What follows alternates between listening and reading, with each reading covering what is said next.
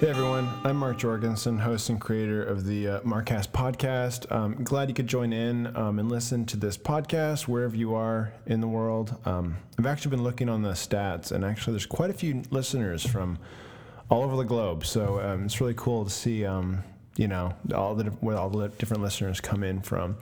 Um, so for this podcast, um, I actually interviewed um, an economist uh, by the name of Ike Brannon, um, who's been in DC for about 15 years um, and has actually become pretty well known um, inside DC and beyond as well as uh, an economist. And I know that may not be the most interesting to everyone. That may be very interesting to some of you out there. I think it's interesting.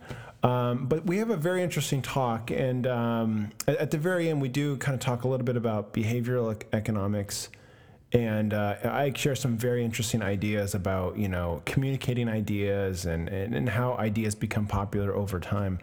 Um, that's right at the end of our interview. Um, we also talk about a lot of other things that are um, very relatable. We talk about basketball.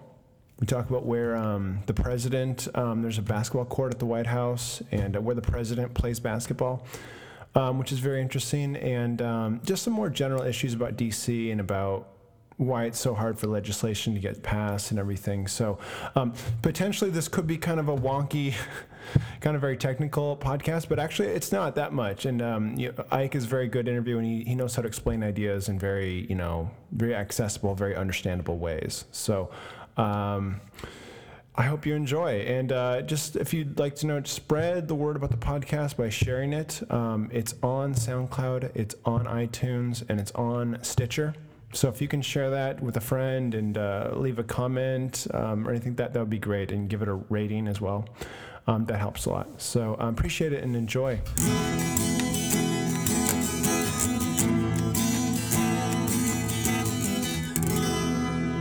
So, uh, Ike, Brannon, how are you doing today? Good. Thanks for uh, thanks for having me.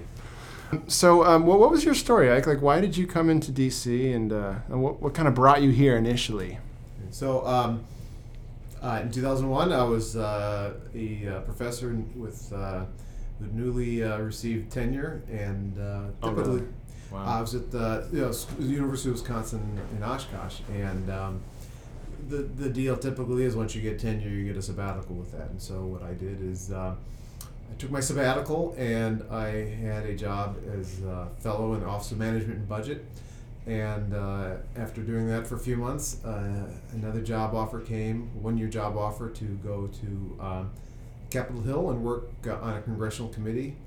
And uh, I, I think the thing a lot of people realize when they're in Washington D.C. is that uh, being on the Capitol makes you feel like you're in the center of the universe. So uh, you know, after one year in uh, after one year in Washington D.C., I was, uh, and, and, especially in the Capitol, I was I was hooked. So um, I turned that second one year job into a permanent thing and ended up working on the Hill on and off for um, until 2011. So, uh, about 10 years on the Hill. Um, so, you came out, you were a professor of, of what? You taught economics? I was an economics professor. Okay, so you studied at uh, University of Wisconsin as well? Or? I did not. I studied. I got my uh, undergraduate degree at Augustana College in uh, Rock Island, Illinois, yeah. Uh, which is where uh, Prince's airplane uh, landed just two or three days ago when he was ill. Yeah. Um, so it was in the news there, and then I got my PhD at Indiana University. Where and where are you from originally? I'm from Peoria, Illinois. Oh, really?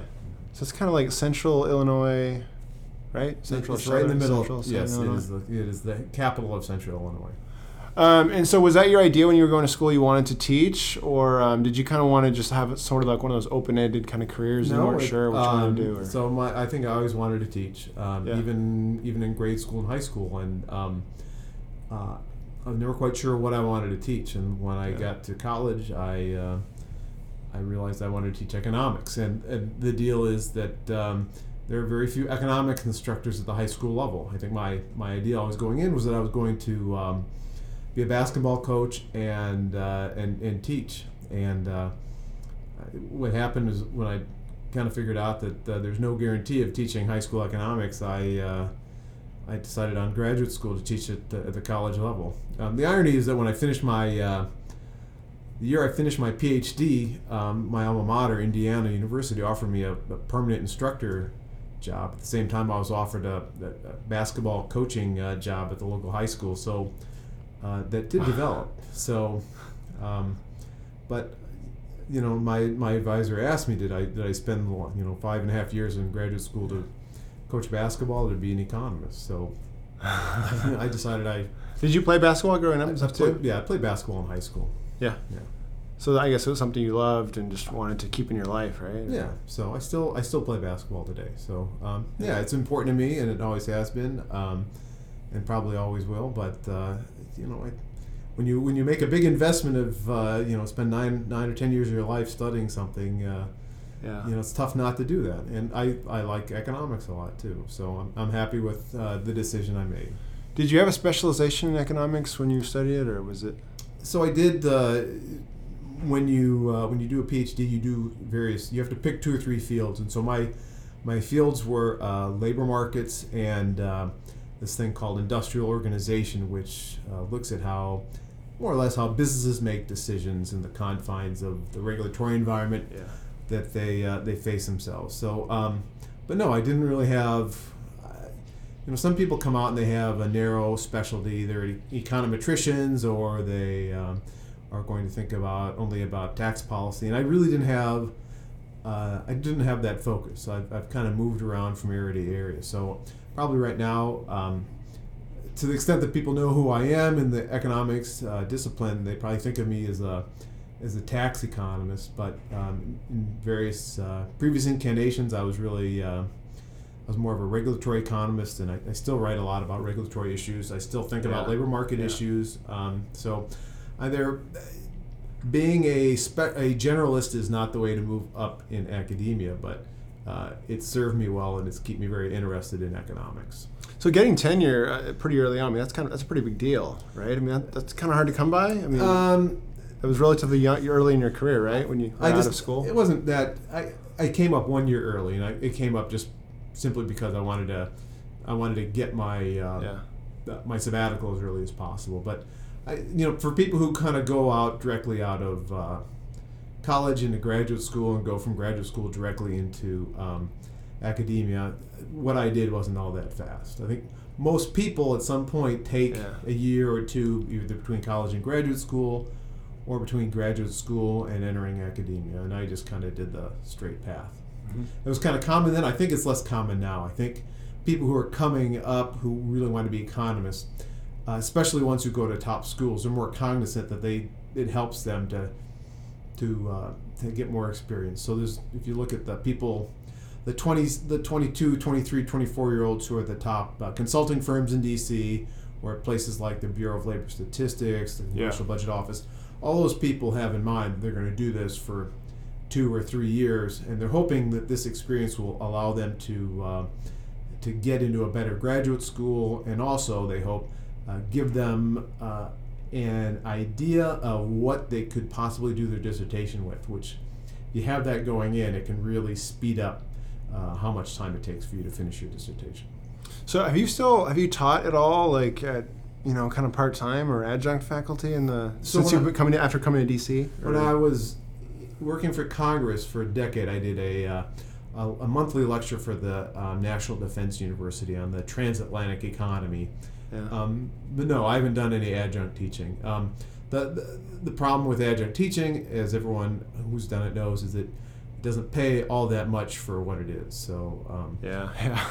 I so you know I have, I have a young family and uh, I have a consulting business where uh, spending three hours on my consulting business pays me a lot more than spending uh, three hours on teaching. So it's kind of it's kind of an easy call. It, you know, someday maybe when uh, when I my kids are out of the house, I, I might go back to teaching. But um, and I enjoy teaching a lot. It's uh, it's very exciting to be around Yeah, kids who yeah. like to learn all that. But um, yeah, it just doesn't quite fit into what I'm doing right now. Um, can I just touch on the economics in DC? Um, as far as like the eco- knowledge of econ in DC, but just more generally, I mean, where do you think that the knowledge of econ is lacking most in just kind of the, the people that are making policy decisions and politicians or their staffs? You know, where, where do you think people are most far behind or that they should know? Things that you think that are more intuitive that they should know that would help?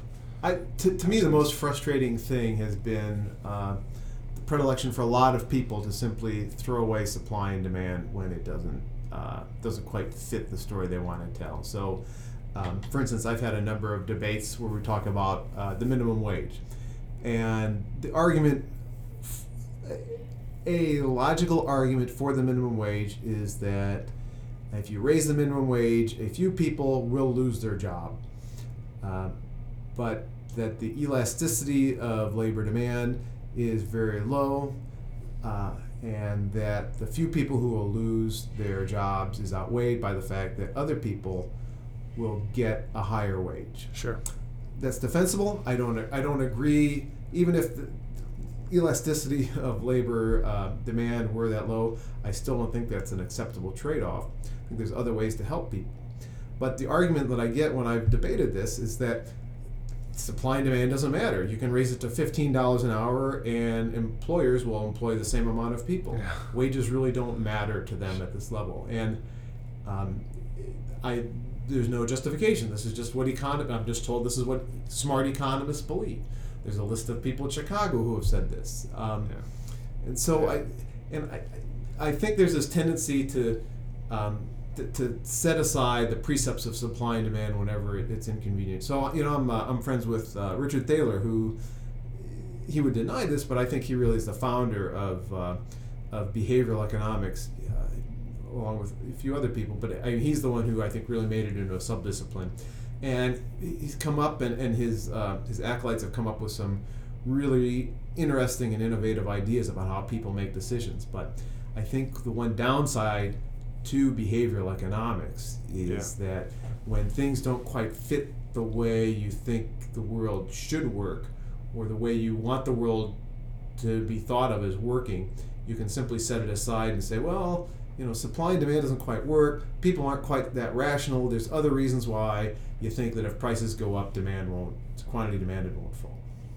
Let- Let's talk a little bit about DC in general. You've been here about, I guess, about 15 years. That is. Um, ha- have things changed much, and how have they changed in that 15 years? Um, just Um, kind of professionally, and just kind of, I don't know, just more as a city and the way things get done. Or I- so this might be kind of a, a trite observation, but it does feel like it's much more difficult for Congress to get things done than it was a, a decade ago. Um, it- you know, my, my first two or three years on the Hill, I didn't have a very senior job naturally. I just moved to this town, I just joined the Hill, but it just seemed like I was going from meeting to meeting where we were talking about legislation that had a real chance of moving. yeah, And now, when uh, my friends call me on the Hill and they want to talk to me about legislation they're thinking about, my first question is always, does this have any chance of passing in the current Congress? And the answer is 95% of the time, of, of course it doesn't. We're just trying to do something, uh, hoping to lay the groundwork for something else. And sometimes the legislation they're talking about is something that, that ought to pass. Like we need a, uh, the uh, current uh, higher education bill uh, expires. It needs to be reauthorized. So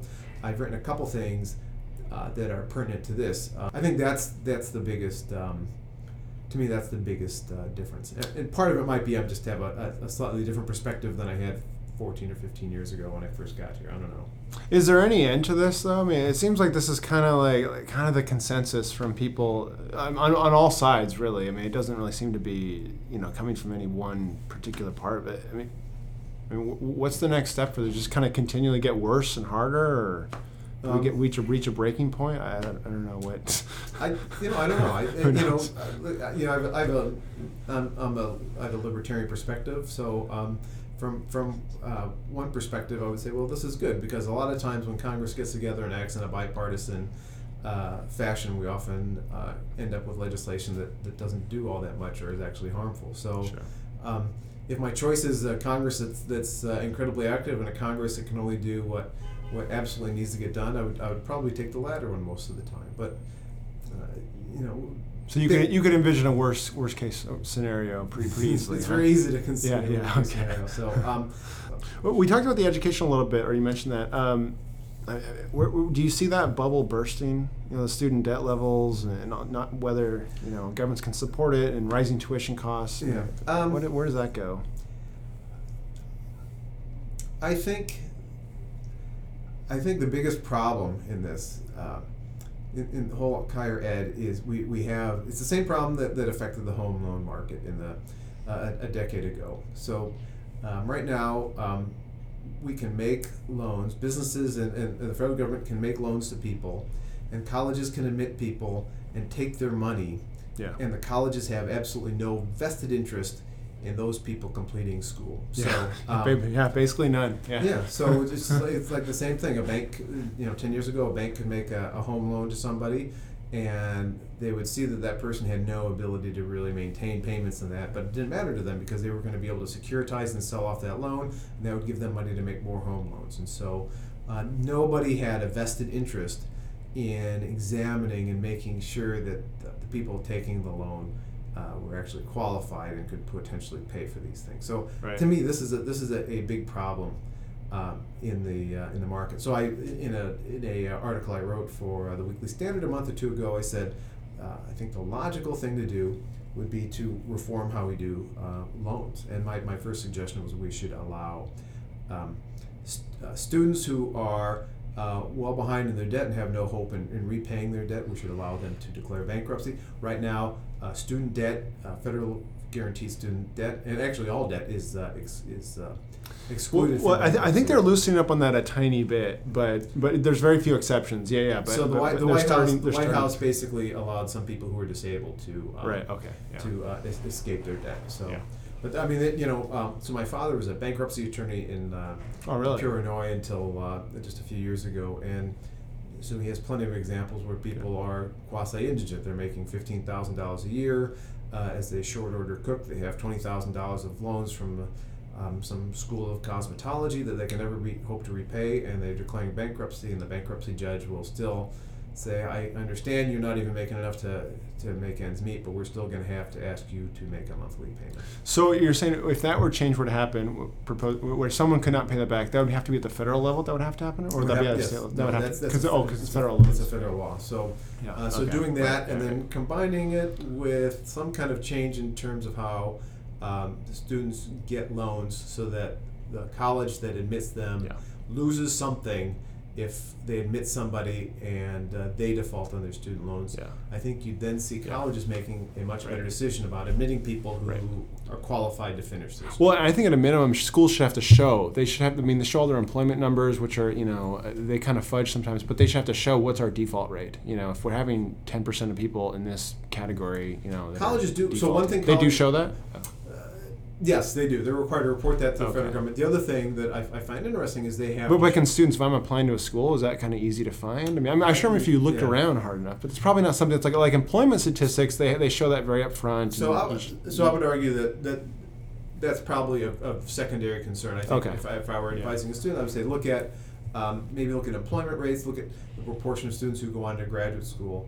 yeah. Um, I think those would be two of the bigger things. Well, Uh, the other thing I think is, is important is to look at the proportion of people who um, who after they enter your school in the first year, how many are still there in the second year, and how many finish after four and five years. So, for instance, I'm just looking at I'm doing a study for um, um, a uh, an institute in uh, Wisconsin, looking at uh, the Wisconsin University of Wisconsin system, and um, you know the, the, the typical it, say for the flagship school you look at the typical uh, uw system school uh, about one one third to one fourth of all students drop out uh, after their first year of, uh, of college Wow. and uh, and then One if- th- one third or one fourth? You yes said. yes That's wow. so like the Beware, kids. yeah That- Yeah. Watch out. Yeah. and, and then the other thing is is that uh, on average about one third of all students who started four years ago finish uh, in four years so Okay. Um, So you, you really have this, yeah. or yeah, or they're not finishing at all. So um, it's, it's really become the standard for no good reason that I can figure that it takes five years to finish at a state school. It's it's Yeah. radically different at a uh, at a private school. So you know, I went, I went to Augustana College, Rock Island, Illinois, um, and the little rule that Augustana had at the time: if you had any financial aid, it ended after four years, no questions asked, no ands, ifs, or buts everybody finished in four years without exception. In my class, the people who some people dropped out after their first year, a few people transferred after the second years, but nobody said, "Oh, I'm going to stick around for a fifth year." That that number was zero. Really?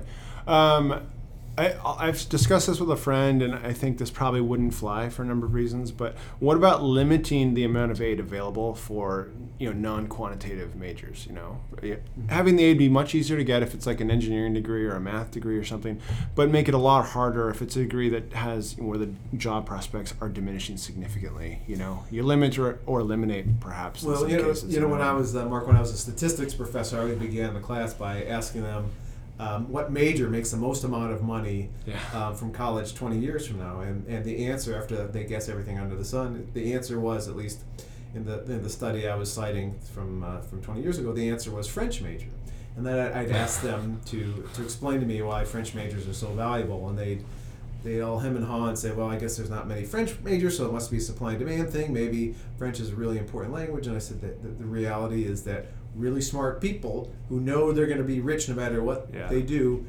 they like to study French. And then after they study French and they go live in Paris for a year or two Yeah. and, and figure out a way to eke out a living there, they'll go get their MBA or their law degree or something like that and they'll go make lots of money. So, Sure. um, you know, I'm a, I, I empathize with that. That you want to make sure students get out of college with some kind of um, com- kind of degree.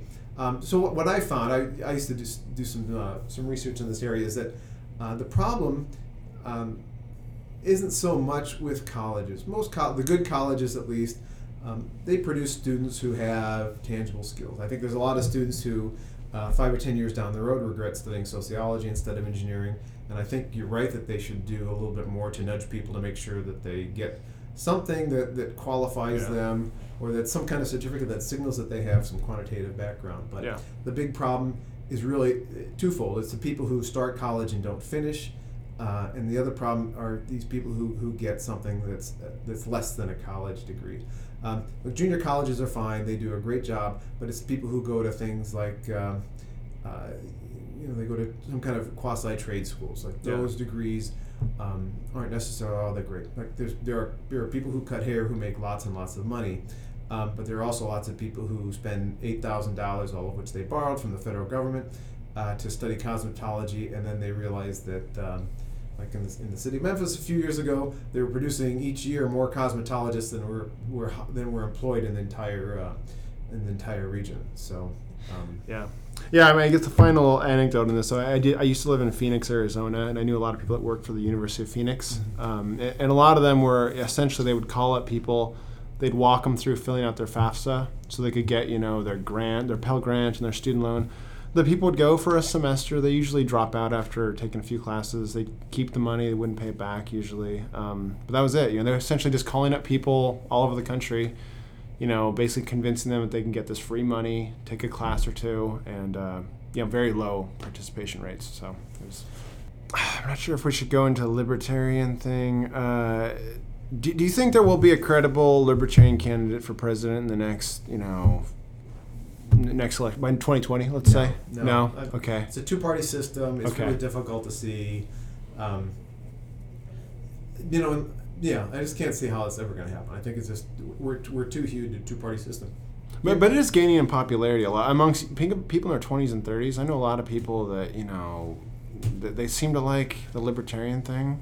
You know, I don't know if it's just a temporary thing, but like, I, so I, I think it's it's socially acceptable. It's it's never socially acceptable in in urban areas to say you're a conservative or a sure. Oh, okay, yeah. but that- it's, yeah, it's socially yeah, acceptable yeah. to say you're a libertarian, and and um, so for better or worse, I, I don't know. So I see I see all the support for Bernie Sanders, who's not maybe not quite a socialist socialist, but he wouldn't mind the government uh, radically increasing tax rates and taking over a lot of the factors of production and totally taking over healthcare, for instance, and maybe a few other industries to boot. Sure. So, I I don't know. Um, you know, I, I think Well, in the Sanders thing, I mean, I was talking to a friend. I mean, I think I mean, he's probably not going to win. I, I don't think he's going to win. You know, there's almost no chance of that happening. But you know, his whole um, campaign, I think, will have effects that go f- reach far beyond because he's basically sold the idea of socialism and all these kind of socializing ideas to a whole generation of like young people, people in their 20s and 30s and younger. I think. so. I He- so I, I fear that. or would you, you disagree? I don't know. I'm not. I'm not very comfortable pr- predicting uh, long social uh, Sure, ramifications sure. But, so I will say this: so all these people who support him, people in college, um, in my experience, uh, certainly in grad, not my college, which was a, a fine college. and never, never hewed to propaganda, but uh, at, at the college I taught and the college I, uh, uh, I got my PhD in, uh, the liberal arts were uh, run by people who felt it was their duty to inculcate little socialists.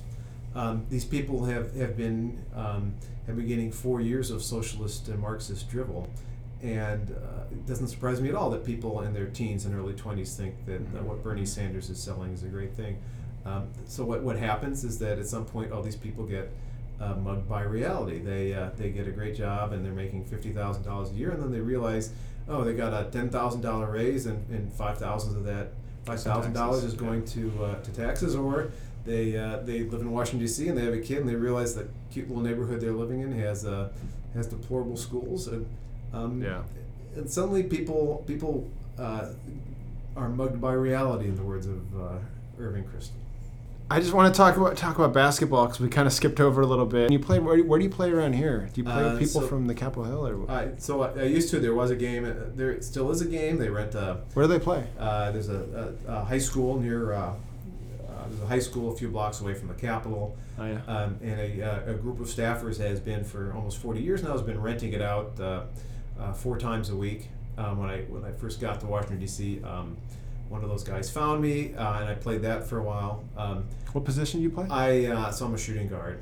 Cool. Um, to the extent that people have positions in pickup games. Yeah. Um, so I, I kind of. I, I, I basically, when I had kids, I became too old for that game and not fast enough to keep up with the young staffers. So um, we, uh, in my in my neighborhood, we, we found a gym and we uh, we made this basically the same offer to uh, the church there to rent it out uh, uh, four mornings a week. So um, luckily, I'm, I'm not quite the slowest, worst player in, in my life, but um, now that I'm in my 50s, it's uh, I'm getting very close to that. Um, I heard. Is there a basketball court at the White House too? I heard there might. There's I heard a there um, might be one. there's a small uh, half court uh, behind the uh, behind the bas- behind the White House, basically. So Uh, yeah. it's uh, let's see, it's not quite wide enough to have a three pointer in the uh, Oh, in the corners. So I think I think it's like 17 or 18 feet in the corners, and then it basically goes out to maybe 25 foot. It's it's it's not quite the size of a of a of a half a tennis court, but it's something like that. At, one point, when I was working for the uh, working at OMB, I went over and shot around with a few guys. Um, it's nice. It's very uh, it's very clean. Uh, you feel very secure when you're playing there, obviously, but. Um, yeah, it's you know, two on two is kind of uh, all you can do there. Is that that's where the president plays? I assume when he wants to just get a few baskets in. So he shoots around there. So th- they, uh, the president rents a, a gym near there. So um, Oh, okay. I, don't, I don't think I'm telling a secret. There's a great gym in the Department of Interior that's uh, that's two blocks away. So the year I, I worked at uh, when I first got to DC and was working for Office of Management Budget, I connected with some uh, guys who. Uh, uh, who worked for the Department of Justice, and they uh, they had an arrangement to rent out that that gym a couple afternoons a week, and so I was playing with them. It's a great court. It's uh, it's kept in great shape, and uh, I think especially when you get older, you don't want to do a, uh, a high school size court, and that court is uh, is more of a junior high level. So it's um, so that's where those guys play. I'm not sure where where the president's going to play uh, once he's no longer commander in chief. His wife, uh, we he and I have a, a mutual friend, and I know his wife. After he took an elbow in the eye and, and needed stitches, his wife's been uh, suggesting to him that he finds uh, more sedate pursuits. Um, yeah, I, I play ultimate frisbee, and I've kind of thought about this recently. I'm, I'm 34, and it's as it's harder for me to keep up with some of the people that are younger now, and I, I've kind of gotten to this. I'm trying to figure out what's a better sport to play as you get older. Um, ultimate frisbee's okay, but I think basketball's got to be one of the better sports to play as you get older because I mean it's better than like baseball and football. I mean it's easy to play. I mean it's you don't necessarily have to be the fastest person. You can still compete. I don't, I don't know if there's a better. Do you have any idea of a better sport? That's, that probably seems. I, I think best. I guess if, you know if you like the, the paddle sports, I think people people there are lots of people who seem to play Oh. tennis in their sixties and seventies. I yeah. there's Yeah. very few people. There are very few people who seem to be playing uh, playing basketball into the fifties. I don't know. I, uh, you know, every uh, I, I go through a pair of basketball shoes about uh, about once a year or so, and um, and I uh, always buy them at uh, I always buy my shoes at this place that is it has oh, it's two, you buy you buy two and your second one's half off and. I always feel when I buy two shoes, I'm, I'm making this uh, ridiculous commitment. But and the other thing I notice is that nobody else who seems to be buying shoes of theirs ever within 25 years of my age. Great. Uh, well, well, thanks a lot. I guess my last question is on behavioral economics. Um, do you have like a favorite book or a favorite, uh, you know, or author or piece if someone's interested to learn more about that? Yeah. So there's there's a, there's, a, there's all three of them would uh, that I like on this are uh, by uh, by Dick Thaler. Um, the one is called um, uh, Nudge, which you've probably heard of. He, he, wrote that with Cass Sunstein, which goes through a lot of um, different examples about um, where he thinks you could use behavioral economics to influence public policy. What first got me interested in this was um, uh, a book that Thaler wrote 20 years ago called The Winner's Curse. It was a uh, compendium of his articles he wrote for um, a, a, an economics journal on behavioral economics. And I, to me, this is the, the seminal work in um, in behavioral economics. It really lays out the problems and, and it makes a compelling argument why economists need to uh, to deal with it. So um, uh, it was very a very influential book on, on kind of how I thought about economics. Um, and then um, there's a last book that Richard Thaler wrote that's a uh, it's more or less an autobiography, how he got interested in in behavioral economics, and also a little bit about how he became an economist and the decisions he made, um, moving up the greasy pole of academia, and what led him to be, which is right now somebody who is on the short list to win the Nobel Prize. So it's very, I, I like a lot. I think it's a very frank and honest portrayal of, of, of his life. And um, one of the other lessons that, that I've gotten from uh, from Dick Thaler is that um, it's much easier to succeed in your discipline as an economist if you are a very good writer and you spend a lot of time and attention to writing things as clearly and succinctly as possible. Oh, in a, in a way that people can understand. That's right. Hold on to an idea. Right. So, so you know, Thaler Thaler publishes. Uh, he you know he writes books, which most economists don't write books, but he still writes academic articles, and he really stands apart. And then he's one of the few economists um, who can uh, who can really write clearly. And then the other the other very influential economist who thinks about behavioral economics and beyond is, is Deirdre McCloskey. She has an, an affiliation with Cato, and um, I think her I think one of her main contributions was in this uh, fantastic book she wrote 30 years ago called The Rhetoric of Economics. She made the point that economists are getting very sloppy with their language as well as their statistics, and um, it, it's kind of funny. She wrote the book to in, in part to critique a what was at the time the most influential paper in economics, um, on uh, which began Rational Expectations by um, uh, John Muth, who uh, was ironically a, a, professor of mine at the time, and um, where, where at it? At Indiana in University. Indiana? Okay. It's a very influential uh, paper, and it really changed macroeconomics. Uh, Muth did not get a lot of the credit. It was not Muth who won the Nobel Prize for rational ex- Why economics. Not? Just and, and so it was because he was not that paper didn't get a lot of attention right away because it was so difficult oh. to read. And um, yeah. and so I thought it was interesting. She, you know, in this thing, she she made the comment that the paper really had a quiet ten or twenty years before it really took over uh, the uh, the discipline and changed how people thought about it. And and she uses the number of citations in the social science citation index and uh, normally, when a paper is uh, published, it gets cited a few times the first year and a handful of times maybe the year after, and then it kind of dies a quiet death. And Muth's paper, uh, on the other hand, uh, it increased the number of citations uh, each and every year from when it was published in 1961 until a nice growth curve. A, a, a nice growth curve. and that, you know, uh, Muth told me a story once. He didn't he didn't get a raise one year um, at Indiana because. Um, uh, they told him that, uh, well, you know, people aren't reading your stuff as much anymore. And then he went to the Social Science Citation Index. This is before we were all on the internet, and he showed that uh, that he was the most uh, highly cited uh, social scientist in the in the world uh, in the last five years. So, but anyway, I, I, bring this up because I think it's kind of ironic because Deirdre McCloskey's treatise on how important it is that economists write well and how that they're not using they don't use statistics correctly. Um, was an idea she planted 30 years ago, and uh, I think it's really in the last five or even the last two or three years that that this I, these ideas have really uh, have really become to be understood by by the discipline. And so I think in her, her own way, I think she's proved to be almost as influential as Bob Muth has, John Muth has on uh, economics. Thanks for coming in, Ike. Mark, I appreciate it. Thanks.